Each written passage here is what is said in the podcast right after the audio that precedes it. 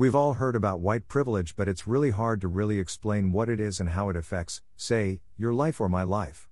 The definitions and discussions we hear about it in class or on TV include big words, race theory, or the people talking over each other. None of those things are conducive to having normal people like us really understand what it really means and why scholars and activists are so sure that it exists. Introduction It is a common reaction as a white person to feel defensive upon first hearing the term. It could come with guilt or denial. But neither of those feelings allow for a frank look at the reality of what's happening, just the chance that it could hurt someone's feelings. Oftentimes, these opportunities for learning and discussion are passed over to preserve the peace, but that in of itself is an example of white privilege. For people of color, especially black and brown people who are immediately identifiable from their darker skin tone before you even register their facial features, it is an experience we've had to navigate our whole lives. Some people would rather not open the can of worms, but the fact that it is the feelings of the white people rather than the lives of people of color being centered is the very definition of how white people are privileged because they've never had to think about how race affects their lives. Our very lived experiences and the scars on our bodies, minds, and genes are what's being passed over and ignored. The very fact that we exist in this country is the can of worms. What race is not? One of the first things I always rush to clear up when discussing what white privilege means to friends, acquaintances, classmates, etc. is that the privilege doesn't come from the individuals as much as it is the system that provides for the environment which it exists in. So, a white person might not have that privilege if they were to be placed in a different culture or country, or the privilege manifests itself in ways different from what we see in America. I also have to mention that race by itself is incredibly malleable because it is based on cultural perceptions and beliefs. What it means to be a black person in America is different in France versus Brazil versus South Africa. It goes without saying that in countries where it's majority, what we think of as minority races, race relations are vastly different to America's, so a discussion like this about how white privilege is baked into society and its institutions wouldn't even exist. So, all of that is to say that racism and bias and prejudice against people of color are not inevitable or even particularly common as part of human nature. It is simply the context of the culture and history of this country that has given rise to our current situation, and it is through the understanding of this country's history that we will find the answers of where and how privilege for one group and conversely, the oppression of others is perpetuated. The Invisible Hand. It is a dramatic heading, I'll admit, but it does fit. The word system and institutions conjure images of big, imposing buildings with Greek columns and big domes, and they do very little to help us truly understand the scope of what is being talked about. When I say that the system as a whole in America perpetuates white privilege at the expense of others, it is unclear who or what I mean. It is hard to wrap our heads around something as abstract as that. But there isn't really a better way to describe it because this privilege and oppression is everywhere.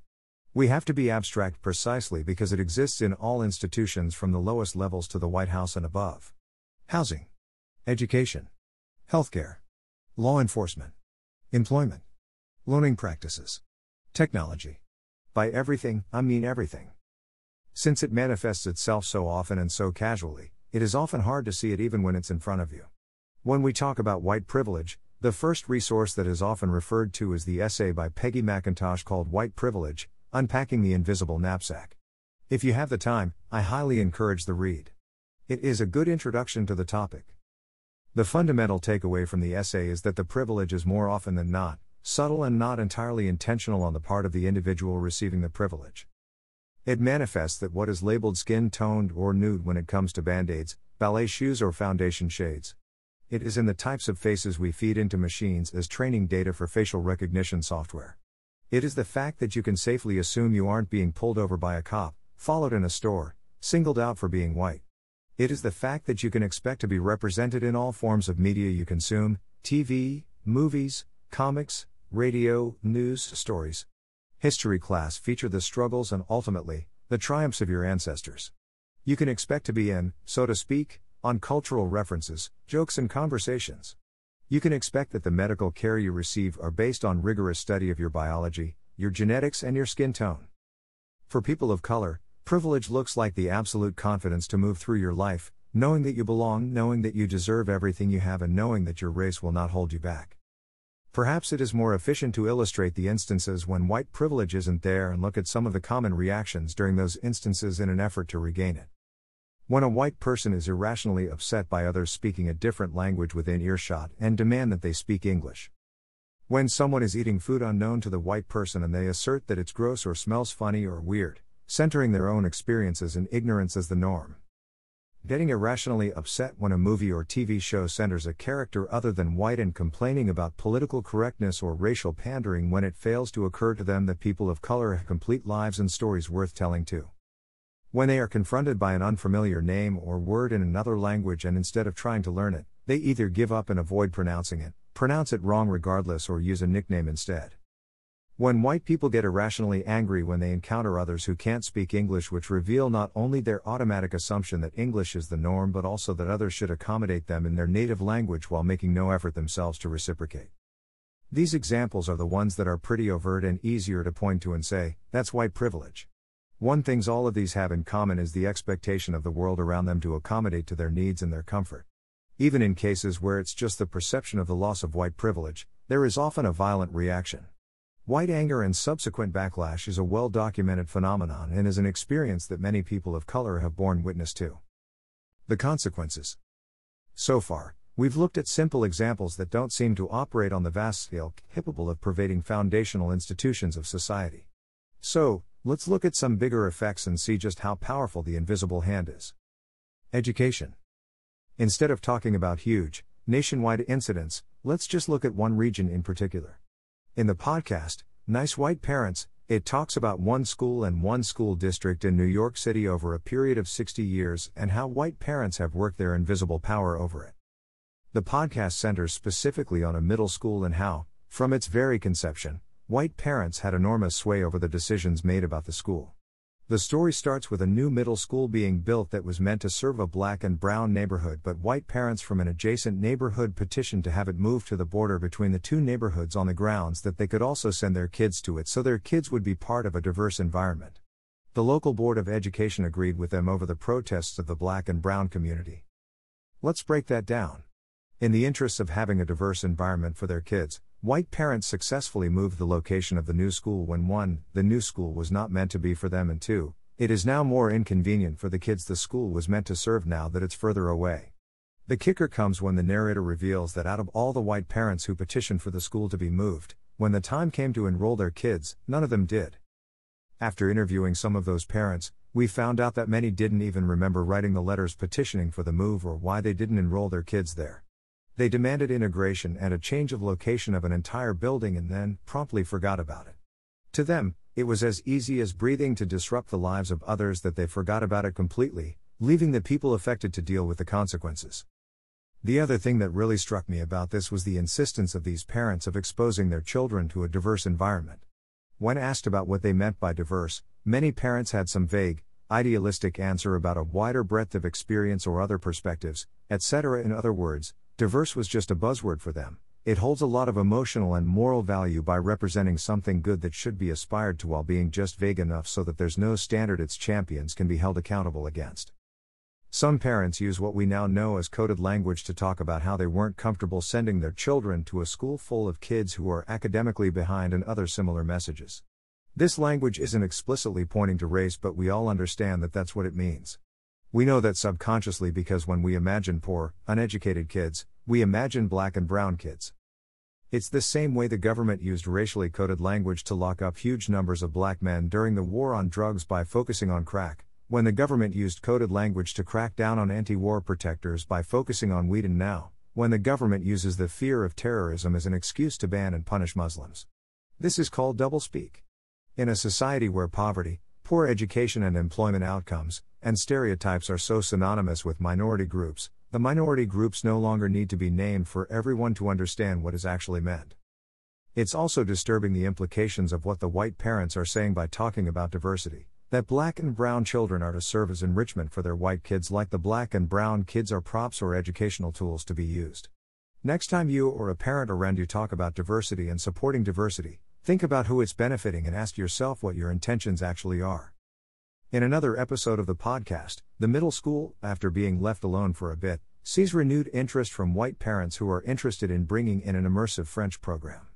The local school board and the principal, hoping to increase enrollment, agreed.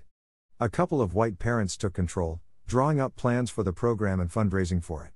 The episode included recordings of PTA meetings where we quickly get the idea that these white parents are effectively running a school within a school. Tensions quickly rose as it became clear that the white parents' primary motivation was to provide for their French program and, by extension, their own kids. The question of fundraising came up. Until now, the PTA had fundraised locally with events open to all families. But the white parents were fundraising from corporate sponsors and other high powered individuals, and what they told the sponsors was that the money was going to go towards the French program, and none of this was communicated with the PTA. Understandably, the members of the PTA who were there before the white parents were upset because it was shady and it didn't benefit all of the kids at the school, just the select few in the French program. This turns out to be a common trend. A school district wants to attract better performing students to raise test scores. What do they do? They implement an AP program or an IB program or some other program to attract parents. But what happens to the underperforming kids who are already there? Nothing. They get stuck and ignored in the school system that contributed to them falling behind in the first place, and the school continues to prioritize the needs and wants of the students in the advanced programs. In fact, one of the stories about this particular middle school was that at one time, there were two schools in the same building, and the second school was a school focused on teaching some sort of international curriculum that white parents wanted. Since a school needed a building, the local school board split the existing middle school building into its upper and lower levels and dedicated part of the building to this new global education school despite the fact that the existing middle school was already overcrowded and needed resources. Again and again, we see the wants and needs of these white families being prioritized over the black and brown families, and the black and brown families being pushed to the margins as a result. One of the things I want to highlight here is that these white parents didn't necessarily need to shout or fight black and brown families to get their way. They simply made known what they wanted and the way cleared itself for them. The system bent over backwards to accommodate them. Their interests and what they deem valuable, for example, learning French, becomes also what the system deems valuable. The question could be well, why French? In terms of usefulness, a language like Spanish is much more valuable, so why did they choose French over the Spanish and Arabic spoken by the Hispanic and Middle Eastern kids who attended the school? We know the answer. French has value because of its ties to whiteness and white greatness, and therefore, was considered a sophisticated language. One of the scenes of the podcast details an exchange between a white guest and a Puerto Rican member of the PTA at a gala fundraiser for the French program, where the white guest preaches about the benefits of being bilingual and how she speaks French and travels to France every October, and how everyone ought to learn a second language and generally talking down to the parent. The irony being, of course, that the Puerto Rican parent was also bilingual, but it was apparent that her ability to speak Spanish isn't seen as being as valuable as being able to speak French. Just from this one middle school building, we see all of these ways these white parents have used their invisible privilege to get their way over the, the black and brown parents whose kids make up the majority of the school, and just as quickly as they got their way, after they lose interest or their children graduate, they would leave, and all that power and influence would go with them, and oftentimes, the black and brown kids and their families would have to deal with the consequences. And these are the nice ones, they're the parents that say they want integration and diversity. But at the same time, you can see just how short they fall when it really counts. They impose their standards and what they think the kids should have without considerations for others' wants or needs, and it ultimately exposes that for all their progressive language and liberal posing, they aren't aware of just how much privilege is afforded to them over the black and brown families and how their very presence dramatically changes the stakes and dynamics, and after all is said and done, they can leave just as quickly without a single thought of the damage they leave behind. Nice White Parents is five episodes long and it's on Spotify. I highly recommend listening to all of it, but if you're too busy, someone kindly provided an episode by episode summary. This is part one of our look at how privilege manifests and how it's maintained throughout American history. Next up is housing and how, from the very beginning, white people have been the recipient of freebies while the rest of us were fed on a myth of hard work and bootstraps. We'll talk to you next time.